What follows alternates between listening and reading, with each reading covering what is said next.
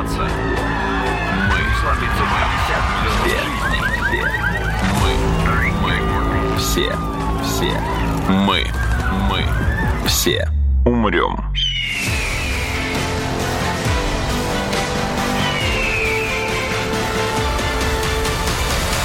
Мы все умрем.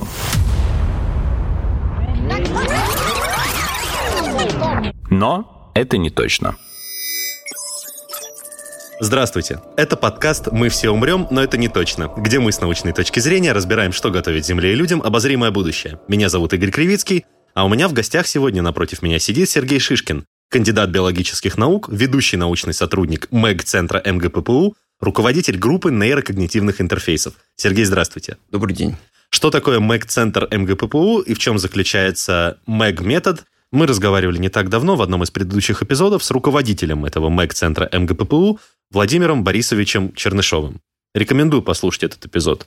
Я зацеплюсь за словосочетание руководитель группы нейрокогнитивных интерфейсов и рискну предположить, что основное направление вашей деятельности – это нейроинтерфейсы. Да, Пока все так. правильно, да? Это правильно. Хорошо. да. Сергей, вы не могли бы пояснить, вот как будто человек впервые только что услышал это слово. Что такое нейроинтерфейс и где он может быть полезен? Тут я, наверное, сразу скажу, что в нейроинтерфейсах или в интерфейсе мозг-компьютер, а это примерно одно и то же, в них очень важны сразу несколько сторон. И техническая сторона, и, можно сказать, биологическая, то есть вот э, работа мозга, то есть вот то, в чем больше я специализируюсь, и еще психологическая сторона. Ну, собственно, что такое этот интерфейс? Научное определение это такое. Это система для того, чтобы позволяющая человеку осуществлять действия без использования мышц и периферических нервов. Чтобы расшифровать, мы обычно все действия, которые мы э, выполняем в обычной нашей жизни, вообще в любой ситуации, это так или иначе действия с помощью мышц. Это ну, какие-то движения рук, ног, мы перемещаем себя, и мы говорим. Все это делаем с помощью мышц. Ну, собственно, почему появилась потребность что-то делать, какие-то технические системы, для работы с которыми мышцы не используются, это было связано с тем, что есть э, довольно много людей, которые в силу того, что они парализованы, они не могут использовать э, мышцы. И ну вот стали какое-то время назад, уже несколько десятилетий назад, с- разрабатывать системы, которые вот позволяют для таких людей с внешним миром взаимодействовать. Это такая тяжелая тема, в принципе. Это вот с наиболее тяжелых состояний, когда человек совсем никак не может ничем пошевелить, это встречается довольно небольшого количества людей, но вот если человек попадает в эту ситуацию, это очень нехорошо, потому что у него сознание может при этом совершенно нормально работать, и он при этом он может слышать, что другие люди говорят, видеть, что происходящее, мог бы с ними как-то взаимодействовать, но он не может ничего сказать, ничего сделать вот совсем. Никакие свои желания он не может э, не реализовывать сам, не просить, чтобы другие люди к нему помогли. Ну, собственно, были люди, которые этим очень серьезно озаботились и стали пытаться понимая, что мы, собственно, можем каким-то образом мозг подключить в обход мышц, можем попытаться сделать такую систему, которая будет распознавать э, намерения человека, какие-то желания или какие-то ну, хотя бы простейшие команды, которые человек может попытаться подать, и их транслировать в компьютер. То есть компьютер может дальше уже выполнять какие-то следующие действия. Компьютер, если это сможет угадать хотя бы очень примитивно, все равно это уже там, типа да-нет. Это уже очень большое дело для таких людей. То есть Вот. первая категория людей, для которых рассчитан нейроинтерфейс, это люди с ограниченными возможностями, которые не могут э, ну, двигать мышцами, говорить Да. и так далее. Мгм. Мне кажется, можно второй категории смело назвать людей, которым для, ну, не знаю, жизненно или для профессии, например, необходимо как можно больше сократить скорость реакции при работе с э, какими-то компьютерами или там, умными инструментами. Ну, вот одна из самых первых разработок интерфейса мозг-компьютер в 70-е годы и занимался один американский исследователь. Она была как раз э, делалась по заказу военного ведомства. Ну, А, без и- этого, конечно. Нет, еще более ранее делалось не по заказу военного ведомства. Да ладно, в ух ты. 60-е годы. Это просто из любопытства. И в дальнейшем тоже очень многие работы делались из любопытства или, ну, вот, э, для того, чтобы помогать больным людям. Но вот э, то, что было в 70-е годы, это самый, в общем-то, известный... ну, Собственно, этот человек, он ввел термин интерфейс мозг-компьютер. Вот эта работа, она... Жак Видал его э, звали. Вообще-то, мне кажется, еще жив. Мы с ним как-то встречались лет 10 назад на одной конференции. Вот Жак Видаль, он сделал систему, которая предполагалось, по-видимому, этим военными, что это может позволить именно сокращать скорость взаимодействия. Ну, с тех пор, в общем-то, вот то, что он делал, наверное, такое слово буду еще дальше использовать, неинвазивный интерфейс. То есть человеку не, не ввинчивают ничего в голову, не вставляет в мозг напрямую никаких электродов или каких-то там других датчиков, а вот просто ставит электроды на поверхность кожи головы, это то, что называется электроэнцефалограмма. И, в общем-то, это подавляющее большинство разработок интерфейсов мозг-компьютера, это как раз вот использует электроэнцефалограмму, то есть электрические колебания, которые, электрический сигнал, который мы прямо на поверхности кожи можем записывать, и это мозгового происхождения, как ни странно. И вот они... Сразу, извините, да. сразу забегая вперед, вы как сотрудник Mac-центра, я рискну предположить, что вы разрабатываете, в числе прочего, может, нейроинтерфейсы, которые работают по принципу магнитной энцефалограммы? Да, безусловно. Э, энцефалографии. Да, да, поэтому, собственно, мы там и оказались в этом да. центре. Но это, это вот альтернатива, потому что когда у нас в мозге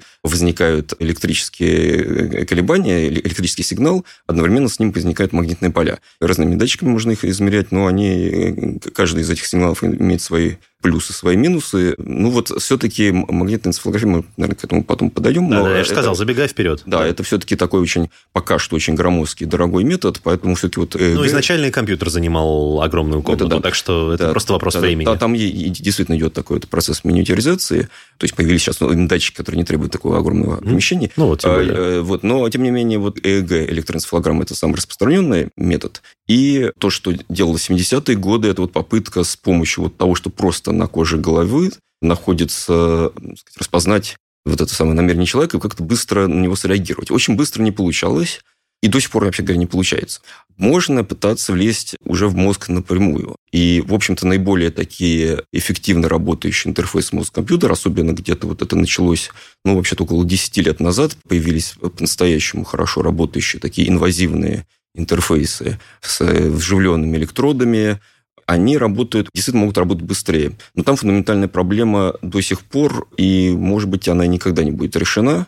Мозг все-таки не предназначен для того, как бы эволюция его не предназначена для того, чтобы вот такие манипуляции с ним производить. И надежность таких систем, она всегда очень такая пониженная. Ну, вот сейчас и вот в ближайшее будущее, видимо, это будет продолжать э, так, так вот оставаться. Возможно, какие-то простые вещи на животных это показывали, что мож, могут делать очень быстрые какие-то реакции. Быстрее, чем обычно, вот без этого интерфейса. Но тогда все равно есть проблема, потому что вот эти простые вещи, собственно, робот в общем, как компьютерная программа сделает все равно быстрее. Зачем нужен э, человек? Зачем такие сложности вживлять в эту электроду? Это, кстати, еще очень дорогая операция и рискованно, естественно. И ближайшие годы, может быть, даже десятилетия будет оставаться такая сопряжена с риском. И здоровому человеку это вот э, делать пока непонятно зачем. Ну, я как минимум одну ситуацию могу предположить, когда нужно вживить электрод. Правда, скорее это не для работы с мозгом, а для работы, возможно, со спинным мозгом. Ну, то есть, когда человек парализован за счет того, что у него нарушена просто связь между там, стволом головного мозга и спинным мозгом, а не из-за того, что, там, не знаю, отмирают мышцы или периферические нервные окончания. И в таком случае можно вот сделать инвазивный нейроинтерфейс, который, по сути, в обход разрушенного участка мог бы соединить как раз там головной мозг со спинным. Безусловно, это вот тоже пытаются делать. Собственно, сейчас очень много людей, у которых не полный какой-то паралич, а у которых вот действительно перебит, допустим, спинной мозг, вследствие там, особенно автомобильных аварий и каких-то вот таких других техногенных ситуаций. Да, это вот это такое распространенное направление, но, в общем, собственно, и для других вот ситуаций, когда человек парализован или часть его, значит, какие-то мышцы парализованы, такие интерфейсы их продолжают пытаться делать, и кое-что, в общем-то, и реально парализованные люди действительно используют. А это тоже называется нейроинтерфейсом, да, если это не чисто для мозга, а для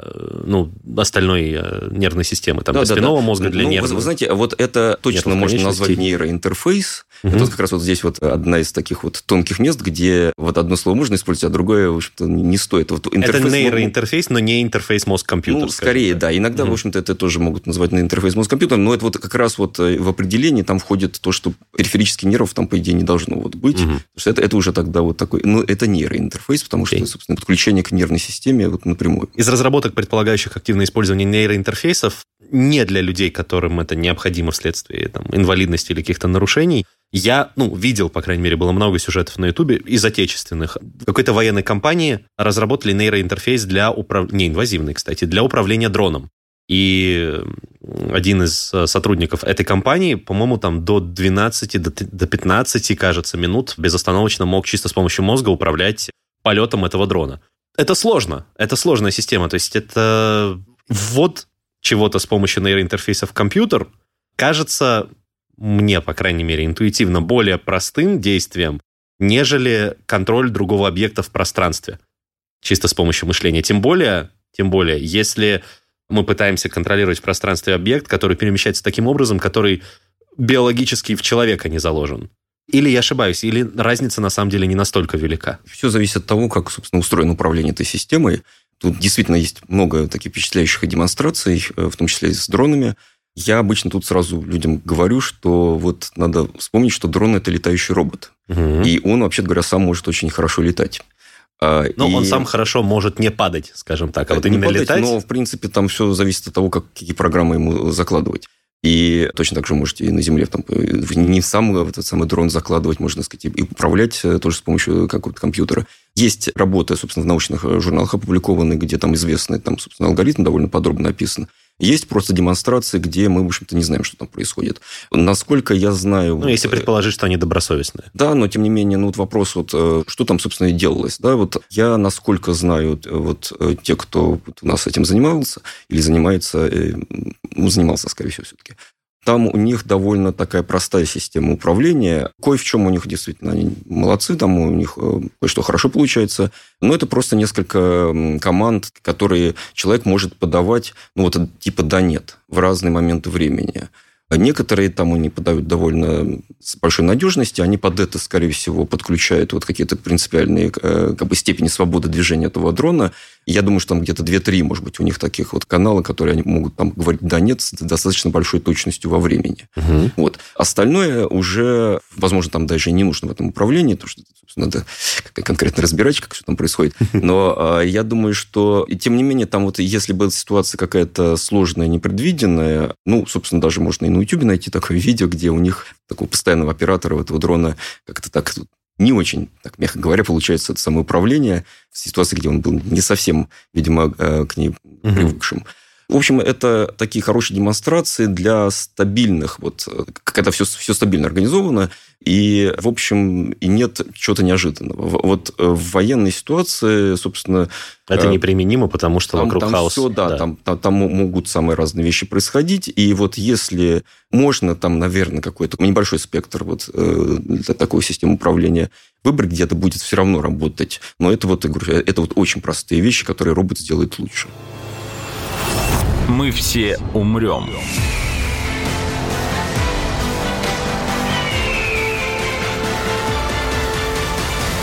Но это не точно. Окей, давайте тогда опустимся на ступеньку вниз. Ну, то есть э, поговорим не о конкретных примерах, а в принципе о принципе работы. Простите мне эту тавтологию. Ну, то есть нейроинтерфейс считывает какие-то команды, там, вот как вы сказали, да, нет, или может быть там еще парочку. Во-первых, вопрос технический, сколько, ну, на сегодняшний день максимум, там, самые, может, продвинутые или, наоборот, самые распространенные нейроинтерфейсы могут распознавать отдельных команд, и вопрос больше биологический, наверное, то есть как это работает, и активность каких зон мозга удобнее всего считывать для того, чтобы настроить управление нейроинтерфейсом. Я вот прежде чем дам вам возможность ответить, просто задам дополнительный вопрос, который, собственно, меня смущает в данной ситуации. Вы сказали «да, нет». «Да, нет» — это некие абстрактные понятия, и я не очень понимаю, какая там зона мозга за них ответственна. В то время как какие-нибудь моторные функции, они инстинктивные, и, соответственно, да, моторная да. кора, например, казалось бы... Ну, давайте просто конкретно да. рассмотрим э, Хорошо. пару примеров, как вот такие интерфейсы работают. В общем-то, там какой-то вот такой большой загадочности на самом деле э, нету. Ну, например, возьмем интерфейс два типа. Один на, на моторном воображении называется, а и другой на внимании работающий. Или такая есть волна в электроэнцефалограмме, называется P300. Вот на этой волне. Или интерфейс угу. на волне P300. А вот моторное воображение – это ну, от одной из самых таких распространенных, ну, собственно, оба интерфейса одни из самых распространенных. С моторным воображением это означает, что человек представляет, что он двигает, допустим, левой и правой рукой. А, там ну, разные типы движений, они вызывают хорошо какой-то видимый отклик в электроэнцефалограмме. К сожалению, в общем-то, вот очень хорошо распознаются вот просто левая и правая рука. Ну, еще ноги, но ноги обычно уже вместе. Значит, соответственно, вот области мозга, которые заняты управлением вот этими движениями, они в это время активируются, и в электроэнцефалограмме происходят некоторые изменения, там, собственно, подавляются какие-то ритмы, связанные с покоем этих областей. Вот это можно засечь с помощью специальных компьютерных программ.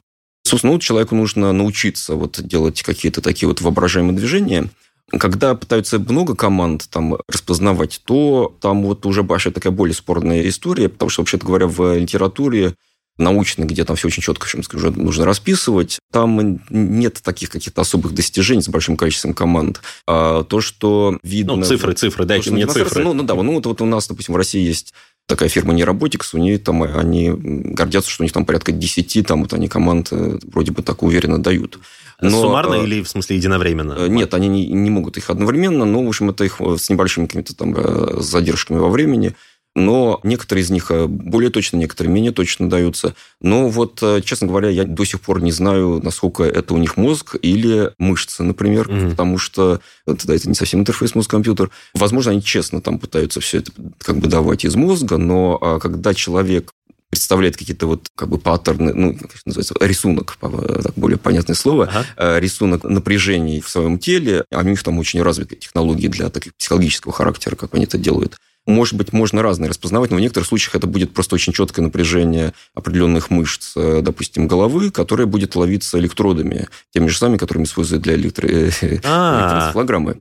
Вот у нас это называется артефакт. То есть, вот то, что мы не хотим ловить в электроэнцефалограмме, вот, но Значит, это, в принципе, у здорового человека окей, это неважно, собственно, чем он управляет, там, напрямую из мозга или вот через эти самые мышцы, ощущения, тем более, что этого человека могут быть те же самые. Вот. Но это, допустим, неприменимо для инвалидов. Что касается каких-то военных применений, ну, говорю, что там все это все равно упирается в те же самые проблемы с ненадежностью. И в каких-то таких практически прикладных, ну, вот там тоже не очень понятно, потому что, ну, в общем, все равно человек руками э, набирает на клавиатуре или джойстиком там, или чем угодно там, управляя, делает гораздо быстрее все эти, совершает эти действия. Второй тип интерфейсов, о котором я хотел сказать, это на волне P300. Это когда перед человеком, ну, вот самое распространенное его применение – это печатание букв, такая вот экранная клавиатура, на ней вот буквы в виде таблицы, и они подсвечиваются определенным образом в, ну, немножко таком псевдослучайном порядке, ну, почти случайном.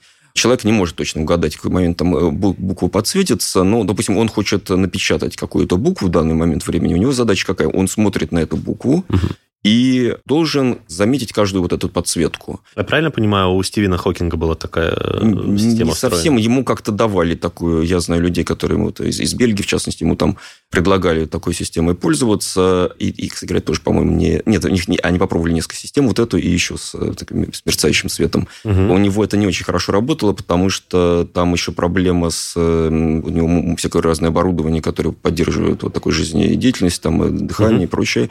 В общем, оно давало очень сильно наводки, просто у них там алгоритмы не справлялись с тем, чтобы их отфильтровывать. А вообще он использовал в основном такое остаточное, так сказать, мышечное движение. Угу. Там, пальцем, по-моему, и там, чем-то еще там немножко двигал. И, собственно, вот на таких вот вроде бы очень, очень таком примитивном канале связи, но вот он, тем не менее, мог даже книги там писать. Что касается вот этого интерфейса на волне по 300, то, э, в общем, его используют для инвалидов, и в том числе в России вот э, такая компания Нейрочат, э, она, собственно, сделала такую систему, которая сейчас, по-моему, уже сотни больных, а их там, причем бесплатно, там, по, собственно, ну, она поддерживалась, Вау. ее проект государственным грантом, и, в общем-то, она по условию как раз вот было, так сказать, сделано какое-то большое количество этих устройств, которые, собственно, вот э, были розданы в больнице, и там это, ну, или каким-то там еще другим способом доводились до их как бы конечных пользователей.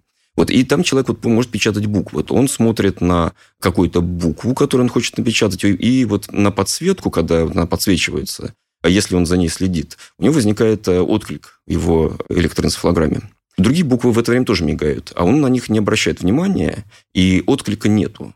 И то есть очень легко можно вот настроить компьютерные алгоритмы на то, чтобы они видели, вот здесь вот есть э, в этот момент времени мы даем подсветку и отклика нет, здесь даем подсветку, отклика нет, а здесь вот есть. Угу. Ну, это я так упрощенно говорю. На самом деле там в электроэнцефалограмме там разобраться не так-то легко. В общем, там это нет такого четкого ответа, чтобы каждый раз вот и тут есть, тут нету. И постепенно туда стали вовлекать вот какие-то самые такие лучшие ресурсы из современных вот технологий машинного обучения, то, что называется там нейросети, всякие, например, такие классификаторы. Ну, это классифицируется вот, э, собственно, всего-навсего да, нет. Либо есть отклик на эту подсветку, либо нет. Ну, и дальше мы из-за того, что вот знаем мы вот это самое, где здесь отклик есть, здесь нету, и мы можем все это перевести в конкретные буквы. И столько, сколько на экране в это время может человек вот, собственно, так нормально видеть этих букв, столько вот эта команда, ну, вот букв в данном случае он может э, ввести компьютер. Хотя это всего, всего лишь да нет. Есть у вас данные, там, есть цифры, какова скорость ввода и да, да, погрешность. Это, это, это известно. Ну, собственно, я когда-то был в составе лаборатории, когда вот, э, которая в России вот начала этим активно заниматься. У этой лаборатории Александра Яковлевича Каплана в МГУ, как раз, собственно говоря, вот он и вот эту систему нейрочат, это вот тоже под его руководством создавалось. Есть компании, которые занимаются нейроинтерфейсами и нейротехнологиями без слова нейро в названии? Это не оригинально. Может, может быть, есть, да. Вот. Но вот что касается того, что какие скорости. Вот у нас там самое первое, что мы запустили, это было году, наверное, 2007 или 2008. Наш студент Иван Басюл, он, значит, ему поставили на него электроды, и он, вдруг бац, написал сразу слово «человек», правда, еще латиница тогда, это было сначала не русифицированное, за несколько минут. Угу. Вот. А, там есть проблема. Дело в том, что это все хорошо работает, когда у человека глаза э, вот, э, хорошо двигаются, и они, он может глаза навести на нужное место экрана. Угу. Но поскольку вот Иван он здоровый вполне человек был, и остается, и он, соответственно, может э, глазами двигать куда нужно. А у больных, которые вот наиболее таких тяжелых и, так сказать, основных пользователей... Синдром них, запертого человека? Да, у них там вплоть до того, что они вообще не могут этой системой пользоваться, ну, или где-то на грани такая основная категория, которые вот пользователи этого интерфейса, они те, которых глаза уже не очень хорошо двигаются, потому что вообще-то можно и прямо глазами угу. управлять, мы про это можем еще тоже поговорить. Э, но, но это не считается нейроинтерфейсом. Но это будет не нейроинтерфейс. И даже не интерфейс мозг-компьютер. Да, да. Но это будет человек-машина тоже интерфейс, угу. такой весьма продвинутый, можно именно направление взгляда человека определять. Угу. Вот. Когда все-таки это нейроинтерфейс, все равно взгляд вкладывается, потому что вот если он не может направить взгляд на букву, он может все равно ее как бы краем глаза или там именно внимание на нее направлять, все-таки следить. Но тут скорость падает. И вот у больных это, в общем, на протяжении там многих лет держится, вот, вот, у которых уже такое состояние, где-то на порядка двух букв в минуту, наверное, вот так вот угу. получается. Две буквы в минуту. Если это более легкое состояние, там они, э, конечно, могут быстрее печатать. Вот, но это, э, тем не менее, позволяет так довольно серьезно общаться с внешним миром. Даже вот, я помню, была статья больше 10 лет назад в научном журнале, описывающая опыт такого человека. И у него была, значит, э, лаборатория небольшая по молекулярным нейронаукам. Вот, собственно, мозг изучал э, с своими там, молодыми сотрудниками студентами, и вот э, у него грант, да, вот он этим руководил, и с помощью вот такой системы, он, у него было где-то скорость вот как раз две буквы в минуту. Он э, просто писал по электронной почте небольшие письма им, вот они так вот переписывались и работали. Но тут очень может помочь, я думаю, предиктивная система, такая, как стоит в современных телефонах, да, ну, то есть, которая она предлагает тебе слово. Да-да, сейчас, конечно, системы вот э, используют. И вот да. самые последние достижения, но ну, это уже с инвазивными все-таки системами, там это немножко по-другому устроено. Вот когда уже вживленные электроды, угу. и когда уже используют все вот достижения, включая подсказки, там получалось э, быстрее, чем вот у человека при обычном вот Ого, серьезно? С помощью клавиатуры, да. Раз уж мы затронули, у меня вызрел такой вопрос – Мало того, что у разных людей не в одном и том же примерно месте в мозгу локализованы зоны, отвечающие там за одно и то же. Ну, то есть примерно одинаково, но все равно с какими-то смещениями. Так еще и мозг обладает пластичностью, и какая-то поврежденная или отказавшая зона, ее функцию может на себя взять другая часть мозга. По-моему, это звучит как контраргумент против инвазивных нейроинтерфейсов, потому что неинвазивный, ну, то есть если что-то подобное обнаружится или случится, можно там, ну, просто переклеить, переместить датчик. А в случае инвазивного нейроинтерфейса потребуется операция по удалению и потом операция по ревнедрению. Ну, вот э, практика показывает, что это все-таки не так. На самом деле получается в какой-то степени даже лучше. Мозг подстраивается, сам вот он начинает обучаться. И начинает вот э, понимать, что вот у него есть такой вот выход. Собственно, вот с помощью этого выхода он может его возможности начать использовать как-то более эффективно. Вот что касается того, чтобы со временем происходили какие-то вот изменения, все-таки, ну, вот одна группа таких проблем действительно существует, и она, в общем, одна из таких э, очень крупных для этих инвазивных интерфейсов. Она скорее вот не просто с перестройкой функций, а с тем, что вот эти электроды, они воспринимаются, которыми, собственно, как инородное тело. Датчики. Да. они как инородное тело, там фактически как бы воспаление вокруг них такое происходит. Но их же поэтому, собственно, не напрямую внедряют, а в силиконе, например. Ну, нет, в общем-то, сказать, чтобы у нас был электрический контакт, мы все-таки так или иначе должны там иметь Ну металл. да, логично. Да, ну и сейчас есть какие-то способы, пытаются это какие-то проблемы решить э, ну, разными способами. Самый такой необычный – это сейчас на довольно глубокой уже стадии, собственно, скоро начнутся клинические испытания в США, уже проходит испытания в Австралии, там, по-моему, если не ошибаюсь, 5 человек. Это фирма «Синхрон», они электроды вводят вот примерно так, как у человека в сердце, там, когда подключают кардиостимулятор, вводят угу. электроды через сосуды. И здесь в мозг, оказывается, тоже можно электроды прямо через сосуды провести. И тогда вот эти проблемы уже не будет, потому что сосуды, они по-другому как бы взаимодействуют, такие более в этом плане устойчивые.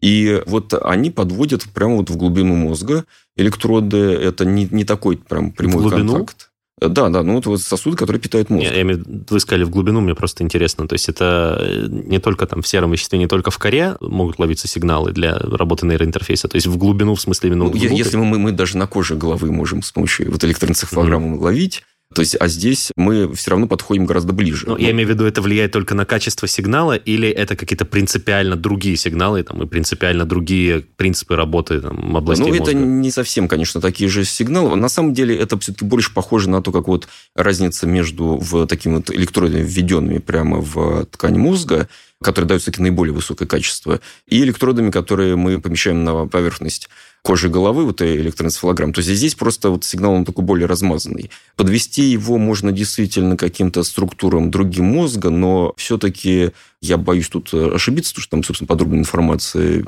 не так много. По-моему, это все-таки в основном все равно ориентация на работу коры, поскольку она просто создает такие более мощные, э, сказать, электрические сигналы. Там синхронно работает сразу очень много клеток. Когда электроды не близко находятся, то мы нам должны все-таки такой иметь более мощный сигнал. Это когда синхронизируются там разные клетки. Вот, собственно, тут есть определенные из-за этого избирательность. Какие-то структуры мы можем mm-hmm. хорошо э, ловить сигнал, а какие-то просто там столько много клеток вместе не работают. Мы все умрем.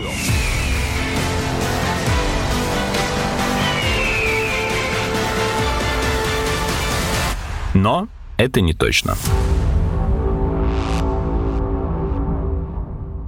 Вот в ключе всего этого, и теперь мы говорим не про электрические сигналы, а про магнитные сигналы. Вот, собственно, нейроинтерфейсы основаны на методе MEG.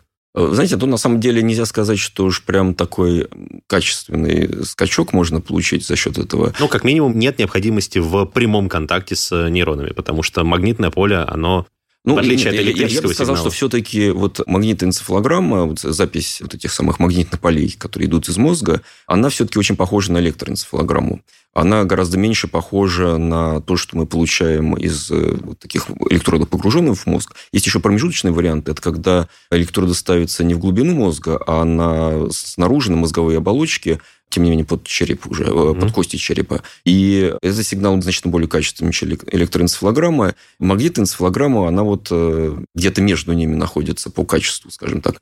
Ну, кстати, электрокартикограмма сейчас стала популярной довольно таким тоже сигналом, потому что это гораздо меньше риск. Там вот э, нам, поскольку это эти мозговые оболочки еще мозга защищают от таких там сказать, возможных инфекций, там каких-то еще там неприятностей, тех же самых воспалений, связанных с там, народными вот этими электродами в ткани. Сейчас еще много людей, которых там по каким-то там показаниям, допустим, для при лечении эпилепсии, это используют вот эти, ставят сеточки с электродами для диагностических целей перед операцией. И там проводится очень много исследований. Оказалось, что, в общем-то, этот сигнал можно изучать, использовать. Исследование как раз делается для того, чтобы вот, сказать, понять, вот можно ли делать такие интерфейсы мозг-компьютер на таких электродах, оказывается, что они действительно значительно лучше, чем электроэнцефалограммы. И они лучше, чем МЭГ все-таки будут. Но МЭГ все-таки с точки зрения, опять же, контактов каких-то, даже лучше, чем ЭЭГ, потому что нам не нужно... Ну, вот в случае с ЭЭГ э, очень серьезный барьер для широкого использования, допустим, пользователями, не являющимися особенно больными, но даже для больных это некоторый барьер.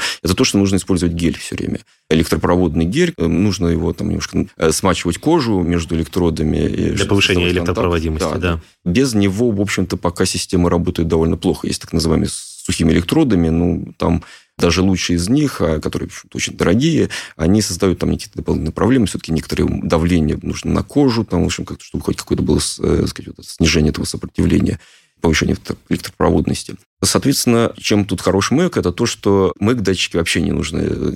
Смачивать. Можно даже без контакта. Ну, контакт все-таки просто, чтобы они там не болтались где-то над головой, угу. или вот внешне, вот обычно то, что вот у нас в Mac-центре стоит система, там человек где-то прислоняется головой к корпусу этой системы.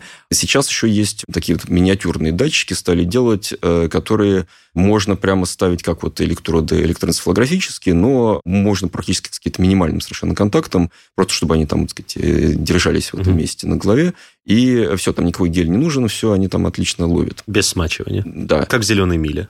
Это э, черная шутка сейчас была. Ну, Здесь, что хорошо с ними, вот, э, потому что они становятся все меньше и меньше с точки зрения компактности ничем не уступать от э, электроэнцефалографических, mm-hmm. ну, или там чуть-чуть минимально совершенно уступать. Но есть еще там пока проблема о том, что у нас магнитное поле Земли намного-много порядков больше, чем магнитное поле мозга у человека. Так. И прочие всякие там есть вокруг обычные всякие электрические устройства, которые создают тоже магнитное поле.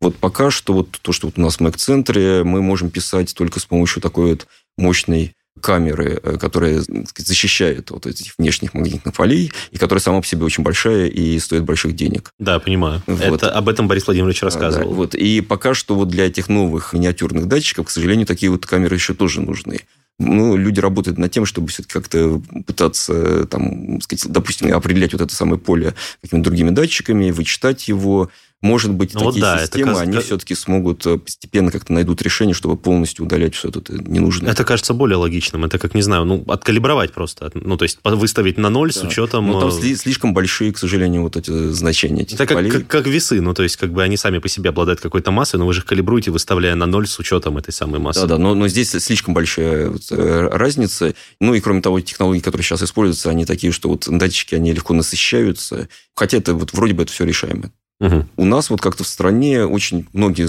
слышали про нейроинтерфейсы уже, но почему-то очень мало кто слышал про то, что можно управлять с помощью взгляда.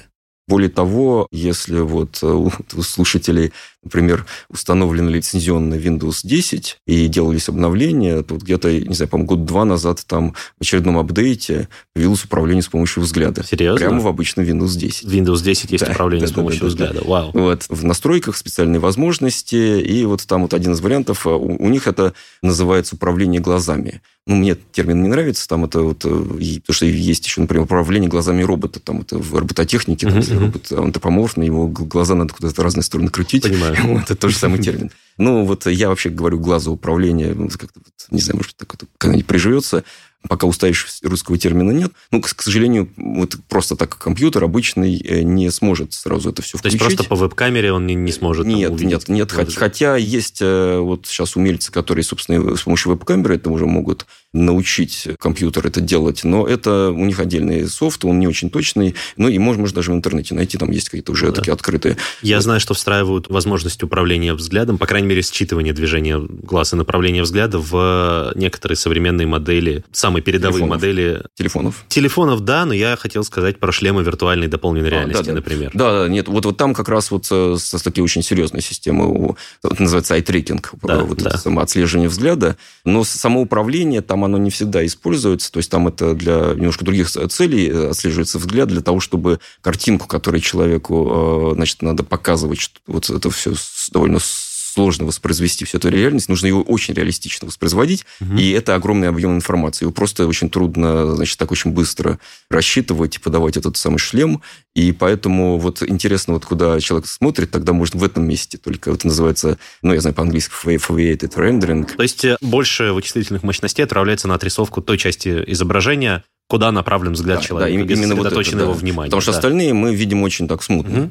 И Я... здесь можно очень много ресурсов экономить. Поэтому... По аналогии просто с тем, как работает современная графика в играх, например, ну, то есть, куда камера не смотрит, там ничего не отрисовывается, mm-hmm. в принципе. То есть, да, за спиной персонажа, за спиной у камеры mm-hmm. пустота до тех пор, пока камера туда не повернется. Здесь, соответственно, более точечный, более точный метод. Да-да, именно так. В то же время появляется возможность вот с глазами что-то делать намеренно, да? То есть, обычно мы э, глаза используем просто вот так вот для зрения, и в данном случае система просто mm-hmm. отслеживает наше зрение. Да. Взгляд. Но ну, вот, для мимики. Ну, это вот как раз вот очень э, хорошее замечание. Это, это для коммуникации, скажем mm-hmm. так. Да, да, да. да. Что, что вообще-то такая загадочная вообще вещь, почему человек, при том, что у него глаза, в общем-то, для зрения, зачем-то имеет возможность ими управлять сознательно. И ему, например, может научиться вот точно так же, как интерфейс мозга компьютера, подавать команды. Здесь он глазами тоже может вот те же самые буквы, например, набирать. И, э, в общем-то, существует очень много систем сейчас в мире, которые просто коммерчески там распространяются для инвалидов, которые вот не самых тяжелых, которые могут глаза использовать, они точно так же вот смотрят, на, допустим, на букву, и буква печатается. А как это, откуда это все берется? Ну, вот самая такая разумная гипотеза, на мой взгляд, вот, это то, что человек вот получил возможность когда-то вот использовать взгляд для коммуникации, а это возникло, когда вот у нас возникло разделение, э, у наших предков, точнее говоря, возникло разделение вот такое с четко видимое у глаза там, вот белого и темного, угу. так сказать, областей. И, например, ну, больше там животных этого нету. Но вот Свой, выше, выше... Вы, вы имеете в виду устройство самого глаза, то, что да, да, есть? Да, да, а, то есть да. Не, не то, что там светочувствительность, понимание, нет, где нет, нет, именно, именно то, как выглядит все снаружи. Ага, да? Да, понял. Соответственно, Белок, мы, можем, радужка, мы можем довольно зрачок. четко видеть, э, куда направлен взгляд другого человека. Угу. И это используется вот в коммуникации довольно активно и даже в обучении языку, вот речи. Когда вот э, родители взаимодействуют с ребенком, это тоже довольно интересно, они очень часто используют определенные какие-то движения глаз именно для того, чтобы вот ребенку указать, где вот э, то, что они называют там каким-то словом. Соответственно, вот это сейчас очень активно изучается, вот такие движения глаз. И, в общем, оказывается, что они вот на первом году жизни уже, так сказать, э, по крайней мере, э, ребенок это все начинает воспринимать, и потом он начинает сам это осваивать. Угу. И вот в технических системах там, собственно, вот используется вот эта возможность того, что мы можем этим взглядом своим управлять, фактически вот эти нейроинтерфейсы в гораздо меньшем количестве людей используются. У них много неудобств, те же самые вот гели. А вот э, взгляд, он э, вот реально такая, действительно такая надежная система. Ошибок там делается гораздо меньше, и скорость работы быстрее. Угу. Поэтому вот на данный момент э, эта технология, она оказывается такая, хотя менее известная, она такая как бы менее зрелищная. Вот, а кажется, что тут, ну, что такое, ну, глаза, ну, хорошо, конечно, мы можем смотреть куда хотим, там, вот о том, что мозг, ну, там, сказать, силой мысли, там, что-то управляем, там, это как бы гораздо круче. На самом деле, человек, когда использует вот эту технологию управления с помощью взгляда, у него ощущения практически такие же, как человек, который такой оператор нейроинтерфейса. Угу. То есть он не шевелит руками, там, ногами, не говорит, тем не менее, вот э, у него есть контроль над вот этой самой программой или, там, допустим, если может с роботом так взаимодействовать, то есть таким вот образом. Поэтому, собственно, мы вот э, в нашей работе в такие интерфейсы тоже используем и пытаемся как-то сказать, делать лучше. Собственно, основная фишка нашей лаборатории, нашей группы, она заключается вот именно в том, что мы пытаемся соединить плюсы вот этих самых интерфейсов, которые управление с помощью взгляда, и нейроинтерфейсов, вот, как я говорил, там, собственно, вот команду да нет, в основном это вот то, что хорошо вот таким неинвазивным интерфейсом можно делать. Вот как раз такой команды не хватает для управления с помощью взгляда когда у нас клавиатура такая э, экранная, там, собственно, большой проблемы нет. Если делаем, допустим, какие-то ошибки, в общем, это не страшно, мы их можем легко исправить, но самое главное, что мы знаем, что вот у нас здесь клавиатура, мы сюда смотрим, у нас печатаются буквы. Так. Значит, если мы смотрим куда-то то место, где они печатаются, мы можем, например, отдохнуть, о чем-то подумать. В общем, мы там задерживаем взгляд, точно так же, как на этой клавиатуре, но ничего не происходит. И это очень важно, вот это вот разделение.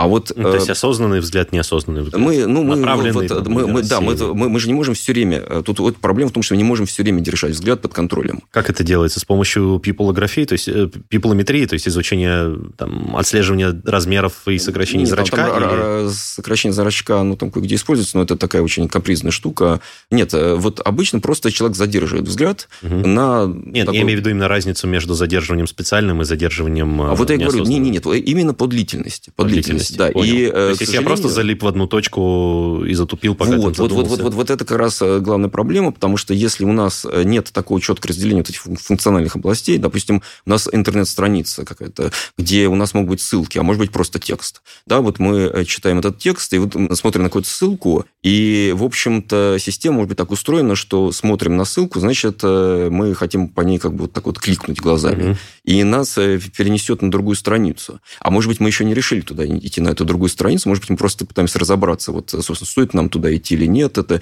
э, что вообще, может быть, какое-то слово не очень понятное. Почему нельзя сюда добавить просто ну, моргание в качестве аналогии А, да, вот клика? это все, все всегда говорят, что давайте моргание добавим. А, Ну, Есть непроизвольное моргание, да, но можно просто сделать, э, два а, моргания. ну, два-три с определенной Вот. периодичностью, ну, то есть Я просто... даже одну статью как-то рецензировал, где именно три, три моргания предлагали. Потому что, говорят, два, это, в общем-то, тоже можно случайно два раза моргнуть, э, не разобраться, а вот три уже точно будет надежно. Я говорю, у вас вот такой очень простой сценарий там в этой работе, где вы там опробовали, а если чуть-чуть посложнее сделать, там человек мгновенно устанет. И не количество, а длительности. Ну, Вот. моргание. Нет, нет, вот, к сожалению, моргания здесь не нашли такой вот хорошей комбинации, за редкими исключениями, где это все действительно работало и не давало бы утомления. Вот. Мгм. И, к сожалению, вот это называется проблема прикосновения Медаса. Вот был такой, значит, античный царь, который... который Согласно в легенде, золото. да, да, да, при- Да. прикасаясь к чему-то, он, он превращал это в золото, но так случайно он превратил, по-моему, свою семью в итоге в золото. А, Он, э, в, ну, на семье, семье я не помню, но в общем, он в воду, значит, еду, там все Мгм. уже, что такой, он чуть было не умер. Но он потом, значит, его все-таки вернули это в, Боги э, сказать, простили, да. обратно, да, значит, лишили его этой способности, чему он был очень рад. Вот в этой системе у нас вот самая, та- так скажешь, проблема, это вообще технический термин, это он прямо в научной литературе используется, проблема прикосновения Медаса. Мы, если делаем систему чувствительной ко взгляду, она начинает реагировать на наш взгляд, когда мы не хотим, чтобы она реагировала. Вот. И ее решать очень сложно. Любое решение, оно создает какие-то вот сложности утомления или какие-то про- просто отвлечения от какой-то основной задачи постоянные. Самое, конечно, простое, это если у человека есть возможность там хоть немножко какое-то там вот движение делать, он, ему можно дать кнопку, на которую он будет нажимать. Посмотрел и вот нажал. Э, Ну, в общем, так это в некоторых людей работает. Можно произносить что-то. У нас недавно статья вышла про это, как сказать, Обычно все пытаются сразу нагрузить, чтобы человек вот сразу дал какую-то сложную команду. А мы сообразили, что если человек просто вот любой какой-то звук произносит, это уже можно использовать вместо такого нажатия на кнопку довольно удобного. Ну, тут тоже уже есть свои нюансы. Если человек, не знаю, читает что-то смешное и хмыкнет. Пока... Да, ой, знаете, а у нас как раз была такая проблема, я все никак не могу понять, но потом значит, пришлось с этим смириться. У нас студент э, вот, выполнял эту работу, вот как мы предложили вот эту идею, вот он и делал эксперименты с мы ему предложили первое, вот, э, что пришло в голову, пускай вот э, испытуемые в экспериментах говорят, вот когда он смотрит на какой-то объект, который нужно вот глазами выбрать, говорят «да». Ну, вот человек смотрит, говорит «да, да, да». И а он говорит, что не могут они это делать, потому что становится очень смешно или вообще очень странно. Но это очень непонятно было, но вот оказалось, что да, такое сочетание почему-то неудачное. Психология идет поперек нейробиологии, да? Да, да. Но, тем не менее, мы нашли, допустим, если там у нас это с какими-то цифрами или с буквами, можно просто произносить вот эту цифру или букву, которую там на, каком-нибудь шарике, который у нас выбирали глазами. Отлично все это работало. Вот какие-то там другие э, вот еще были слова, иногда люди просто сами подбирали. В общем, э, ну вот здесь вот, как ни странно, вот эту методику дает как-то до нас никто даже и не попробовал. То есть там есть просто вот есть возможность что-то улучшить. еще. Любопытно, любопытно. Мы все умрем.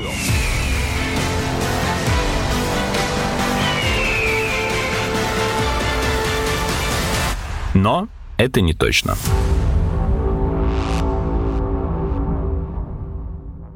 Значит, но самое главное у нас направление, это все-таки мы пытаемся нейроинтерфейс туда подключить. Да. В общем говоря, тут тоже мы не совсем... Нейроинтерфейс и управление взглядом, да? Ну, вот мы здесь не то чтобы уж очень оригинально, до нас очень за- задолго пытались, конечно, там это люди делать, но большинство, они очень так механистически к этому подходили. То есть, допустим, у них есть методика этих нейроинтерфейсов управления с помощью воображаемых движений, и они дают задание. Вот человек смотрит на какую-нибудь э, букву, которую он хочет напечатать, и он делает воображаемые движения в это время. А, да, о. но делает, допустим, ну, у них такая методика требует несколько секунд, чтобы это точно там, сказать, это распозналось. Там вот в первых работах было 10 секунд вообще.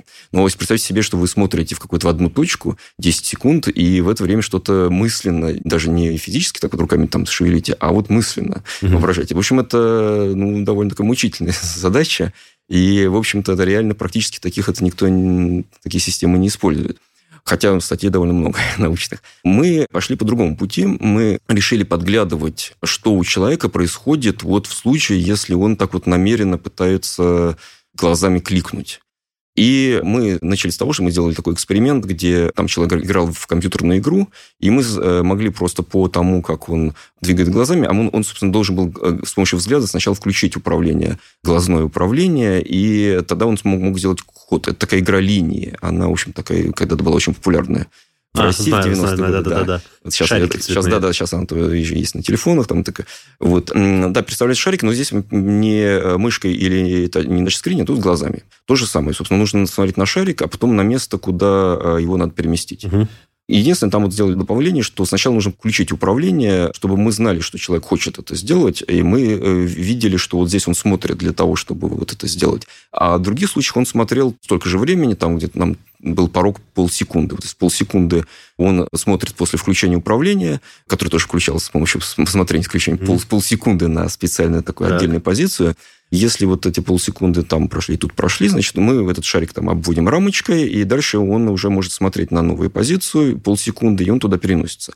А если он не включил управление, то он просто смотрел на шарик просто так, мы видим, что управление не включено, значит, он не хотел это, этот шарик выбирать. Мы просто записываем себе, что этот шарик, вот сейчас он смотрел, но это визуально никак не отмечалось. И это мы набрали электроэнцефалограмму, тогда еще это было СЭГ, первое исследование, и вот посмотрели, что в одном случае и в другом. Вообще казалось там довольно непросто с этими данными работать, потому что там вот за счет движения глаз, там кроме мышц, еще глаза тоже умеют наводить вот эти самые артефакты, значит, испортить э, сигнал в электроэнцефалограмме.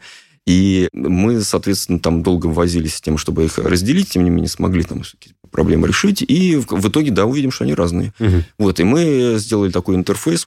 У нас была, значит, статья где-то пять лет назад вышла в научном журнале, такой, в общем, впервые в мире такой, собственно, такая система, четко разделявшая вот эти э, ситуации, когда человек смотрит намеренно, когда он смотрит просто, чтобы там, ну, для каких-то других целей не для того, чтобы кликнуть глазами. Это лабораторная модель или она вышла на рынок, ее можно приобрести? Нет, нет, к сожалению, она у нас работала не очень точно, и более того, вот такое э, разделение мы смогли делать только когда записывали эти результаты, э, применяли наши вот эти математические методы уже без человека, который там сидит с этими электродами. А когда мы э, все-таки сделали систему, когда вот получался такой вот классификатор, и прямо на лету давал ответ. Вот, значит, вот здесь вот человек смотрит. Мы даже отключали вот эту самую кнопку, которая включалась управление. Так. А, Ее не было на экране. Он просто должен был смотреть на шарик, и система должна была определить, он на него специально смотрит или не специально. И нам пришлось сделать специальный тест, вот уже не, не в игре, а вот только в отдельном тесте. Там была попроще ситуация. Там можно было, в принципе, ну, не, не каждый с большим количеством ошибок, но все-таки вот там видно было, что это не случайно. Все-таки он определял, вот здесь это намеренное управление, здесь не намеренное не намеренно смотрит. А в игре, к сожалению, там вот оказалось, что человеку достаточно ему сделать одну ошибку, он начинает пугаться, как бы понимает, что, значит, вот, угу. может быть, лучше не смотреть. И вся калибровка долго. сбивается. Да, и он просто начинает по-другому все это работать, и мы, мы не поймем. В общем, ну, он начинает избегать вот лишнего вот этого угу. смотрения, а это означает, что мы теряем основные, собственно, преимущества вот этой системы. Она у нас же рассчитана на то, чтобы человека облегчить вот это управление, чтобы он как бы, вот у него возникло желание, он сразу оно выполняется, без всяких дополнительных дополнительных включений, выключений там управления. И, значит, у нас тогда работа остановилась. Мы поняли, что нам нужно сильно повысить точность вот этой классификации. И с тех пор, в общем, мы стали вот э, работать, мы довольно сильно продвинулись. Мы вот, собственно, сейчас вот хотим уже скоро начать опять эти, к этим экспериментам вернуться в таком уже в гораздо более мощной системы. Но вот э, магнитная энцефалограмма, это, собственно, один из компонентов того, что вот мы пытаемся вот это повысить точность. Угу. То есть мы хотим сейчас добавить, вот э, мы, мы э, такие эксперименты не в онлайн-режиме, не, не на лету с таким классификацией, а вот такой вот в лабораторной, чисто уже после как бы, а, с эксперименты с данными. Мы, МЭК у нас там тоже классифицируется, тоже вышла, опять же, уже совсем недавно статья про это. И, значит, у нас получается, что там можно такие-то средства, такие-то. И вот мы сейчас осталось это все объединить. Мы дальше будем пробовать разобраться, как это все будет работать. Вот в первой статье мы это, собственно, назвали wish mouse. Ну, по-русски это перевожу как мышь, мышь, мышь, мышь исполнения желаний, да. А откуда все это вообще пошло? Почему так вот было интересно этим заняться? Кроме того, что это практически для инвалидов или, может быть, даже для каких-то здоровых пользователей, если это все будет совсем хорошо работать, ну, может быть, там людей, которые заняты руки, там в каких-то случаях это может быть э, как-то использовать. Но э, еще мне вот было все время интересно с людьми, которые Сейчас вот, поскольку нейроинтерфейсы стали очень популярны, такая вот хайповая тема, там очень много приходят вот людей со стороны, которые вот говорят, вот давайте сделаем вот это, это. И кажется, что у, у людей вот все время мотивирует вообще интерес к этой области то, что вот они хотят тут сделать что-то такое превращающее желание человека, как вот было вот так вот по щучьему велению, по моему ага, хотению. Ага. Я сначала к этому, конечно, очень так вот э, относился как к чему-то очень смешному, и что вот, ну, лень там самими руками там шевелить, они, значит, хотят, чтобы, значит, сказать, вот от, от одной мысли там все им все, все делалось. Вот. А потом подумал, что здесь, может быть, есть какая-то вот фундаментальная все-таки причина э, за этим стоит. Может быть, человеку действительно это есть эта потребность, и раз это настолько вот устойчивая такой устойчивый интерес. Может быть, это действительно стоит попробовать удовлетворить этот интерес хотя бы для каких-то особых ситуаций. Может быть, человеку творчески, допустим, ему действительно трудно раскачаться, делать какие-то там, так сказать, руками движения в клавиатуре. Там. Это вот особенно заметно, когда ну, что вот такая вот действительно может быть э, напрягать человека в некоторых случаях какие-то лишние движения. Например, когда мы на клавиатуре компьютера, у нас есть какая-нибудь клавиша Shift, которой мы там верхний регистр можем писать там буквы, mm-hmm. а мы стараемся, если у нас нет автоматической, значит, так сказать, это, э, не делается этих заглавных буквы, мы в какой-то неформальной переписке, мы очень часто избегаем. То есть не, не избегаем, точнее говоря, не, не используем это. Хотя, казалось бы, по правилам это нужно там сделать.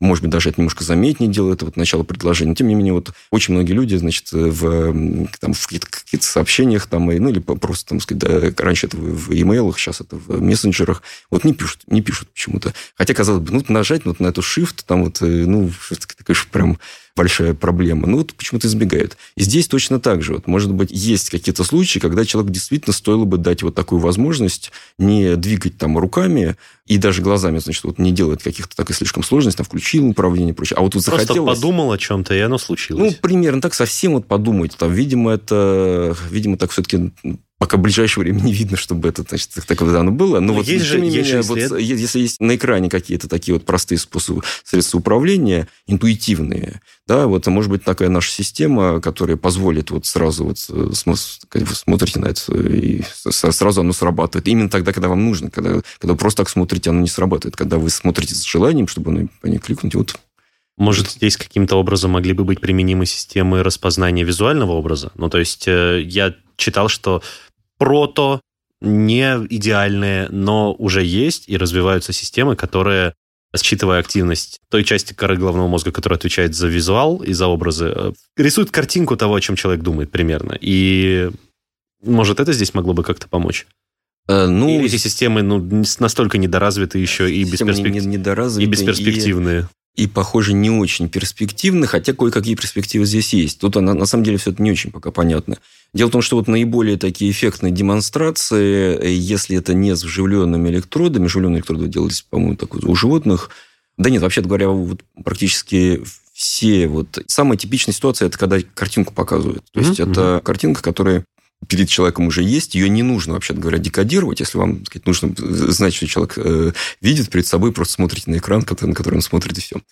Такая картинка, она, ну, в силу там организации нашей зрительной системы, активация коры, она до некоторой степени вот соответствует тому, что там э, на экране, но соответствует все-таки очень-очень приблизительно. И это делают, да, вот с, с помощью магнитно-резонансного томографа там кое-что получалось. Помощью электроэнцефалограммы были такие демонстрации, в том числе вот отечественные, но там все, на самом деле, очень плохо. А если вы посмотрите, как это, так сказать, эксперимент был реально устроен, там все-таки не было реального распознавания, что человек даже видел, не, не то, что он представлял, а то, что видел. Там просто был очень ограниченный набор этих самых образов, и фактически синтезировался там вот с учетом вот этого самого ограниченного набора. Э, вот, то есть, ну, это как бы такое что-то, что-то было очень несерьезное, совсем не то, что нужно.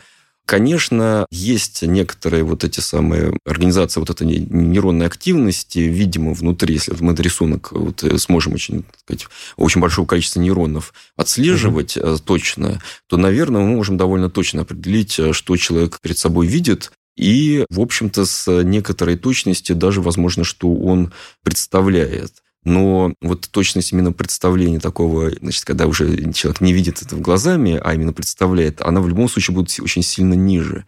Дальше уже надо гадать. Там уже есть разные представления о том, каким образом все это там закодировано, насколько это все эти коды индивидуальные, и самое главное, насколько они зависят от текущего состояния мозга, например, там как вот, может, mm-hmm. может быть, это вообще в разное время, там все это очень по-разному, и мы вообще, может быть, никогда не сможем настолько все это подробно отслеживать. В общем, тут, э, ну, по крайней мере, на ближайшее время, к сожалению, здесь вот так, чтобы вот сны нам э, или там еще что-то такое, что нам очень интересно. Тем более там, значит, насильно в какого-то человека влезать, что очень многие боятся. Вот, ну, слава богу, вот, по крайней мере, здесь эм, есть хоть какой-то плюс в том, что технологии не, сказать, нельзя так вот быстро сейчас развивать просто по ограничениям чисто природной. Там все, все сильно сложнее, чем вот э, так вот обычно представляется. Для того, чтобы закруглить и подытожить, перспективы дальнейшего развития вот этих технологий. А я понял, что улучшение качества и скорости считывания сигнала. Я понял, что улучшение распознания намерений пользователя. Что еще? Может быть, э, ну, как бы подача сигналов в обратную сторону, если мы говорим про нейроинтерфейс, а не про технологию управления взглядом. А, ну, ну, то есть воздействие с помощью нейроинтерфейсов на какие-то определенные зоны. Э, Вы мозга. знаете, на самом деле сейчас это очень модная тема. Потому а, вот, спрашиваю. Буквально я в начале июня участвовал в конференции по интерфейсу мозг-компьютера, такой э, международная главная конференция. Она в этом году проходила так, в виртуальном формате, как вот многие конференции сейчас. Там, собственно, была такая, наверное, самая популярная тема. Это именно вот эти, они называются closed loop interfaces, когда вот э, не только человеку чем-то управляет, но ему, значит, в мозг дается прямо обратная связь. Знаете, если честно, я до сих пор не очень понимаю, зачем, собственно, кроме того, что это очень круто и здорово, почему так принципиально это именно в мозг это все подавать напрямую, а не, например, зрительная обратная связь, потому что у нас... Ну, потому что это если она есть. А если э, человек... С... Ну, нет, ну, это да. Не, ну, ну, есть, э, э, конечно, это экс- экстремальные редкие да, случаи, да. например, человек там слепой и глухой. Нет, ну, это просто отдельный вопрос, просто это есть действительно целое направление протезирования зрения, в том числе с помощью... Нейроинтерфейса. Да, ну, это нейроинтерфейсы. Да, и, кстати говоря, это еще одно, один случай, да, когда... Протезирование да, и зрения, слово, и слуха. нейроинтерфейсы, иногда его используют, иногда и считают, что там какие-то другие слова, слова использовать. Но, в общем, да, вот в широком смысле интерфейс мозг-компьютер чаще все-таки используют именно для управления, это когда из мозга мы Хорошо, я понял. То, что мозг дальше в компьютер идет. Да. То есть, компьютер-мозг иногда так вот такие слова используют. В общем, тут есть... То есть, как бы компьютер именно человеку через какие-то более традиционные каналы подает информацию. Именно ну, вот человек в компьютер через э, считывание сигналов мозга посылает информацию. Обычно вот интерфейс мозг-компьютера, они, в принципе, нормально работают, при том, что вот там очень важно, чтобы человек видел обратную. У него была связь, он видел, как это все срабатывает.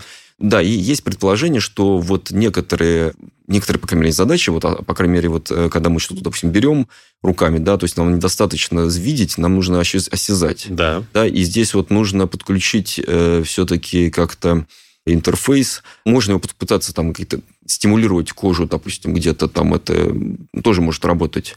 Но есть э, вот другой вариант, это напрямую в мозг. В общем-то, там есть соображение, почему это вот напрямую в мозг важнее. На мой взгляд, это как бы, ну, это важно, ну, просто это как бы, так сказать, чтобы это прям будет какой-то совсем прорыв, ну, у меня вот такого нет ощущения. Mm-hmm. Но это субъективные, может быть, какие-то вот у меня вот такое Хорошо, тогда, тогда, окей, забудем пока. Mm-hmm. Ну, не забудем, то есть это, да, это важное направление, но... Ну, и сейчас, по крайней мере, вот это считается действительно важным. Может mm-hmm. быть, это просто как будто нужно в это более глубоко залезть, потому что это в основном люди занимаются, которые занимаются инвазивными интерфейсами. Да, я понимаю. Не инвазивными, там просто слишком грубые воздействия с помощью вот магнитных mm-hmm. всяких такой стимуляции, там, или электростимуляции мозга, там, вы не можете там точно куда-то попасть. Хорошо, тогда вы мне расскажите, не я буду предполагать, mm-hmm. а вы мне расскажите, какие дальнейшие направления развития этой технологии и какие там свойства э, этих технологий, этих устройств ученые сейчас пытаются развивать. Ну, очевидно, там, кроме э, дешевизны.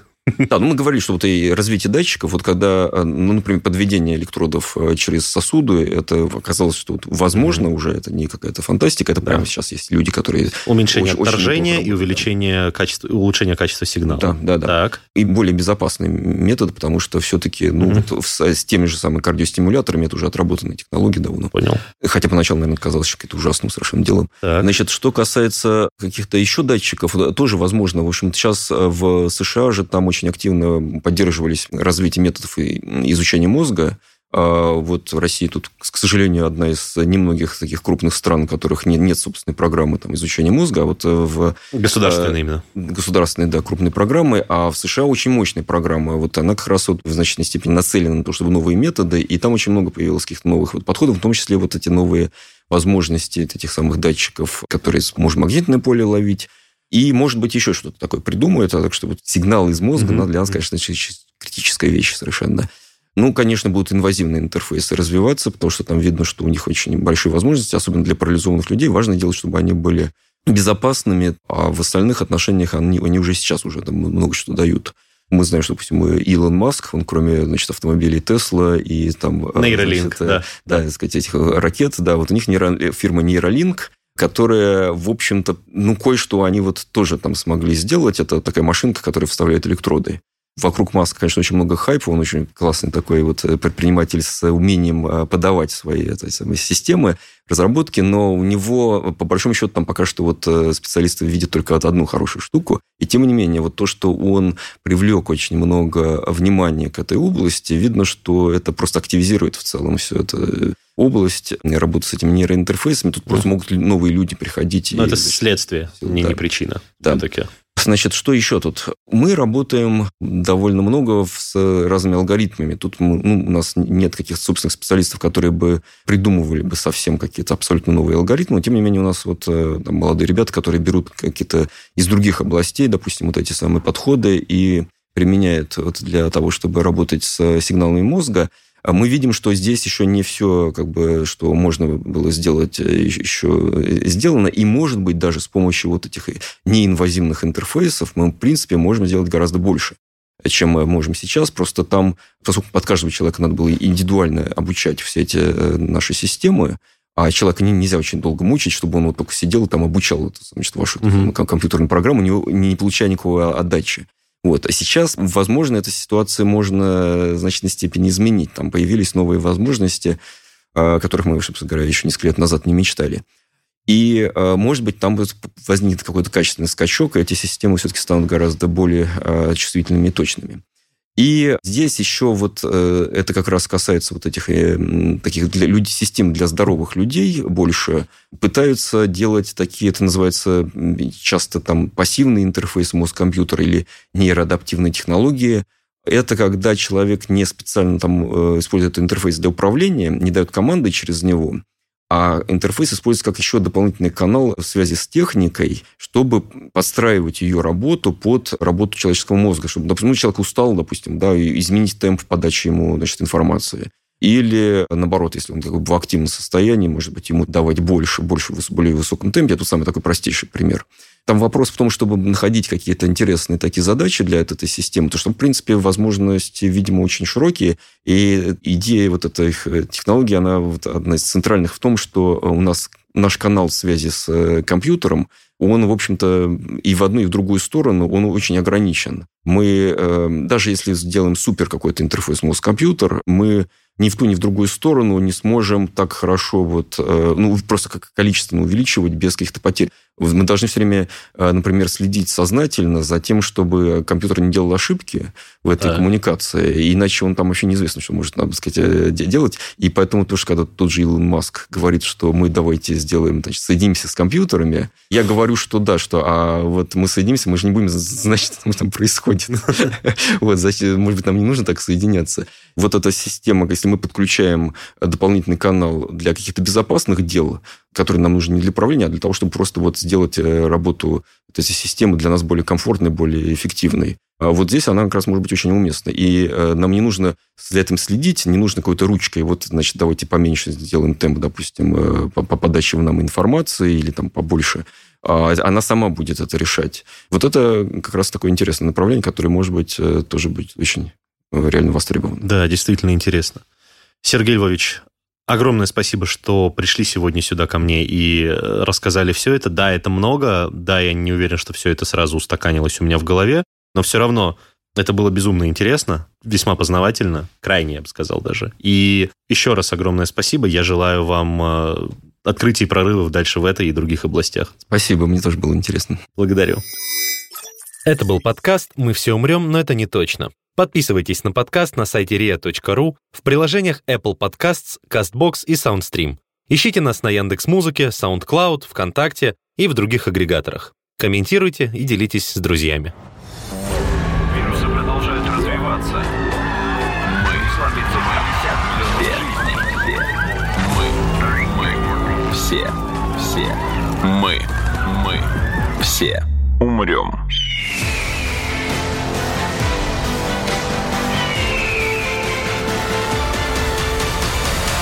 Мы все умрем.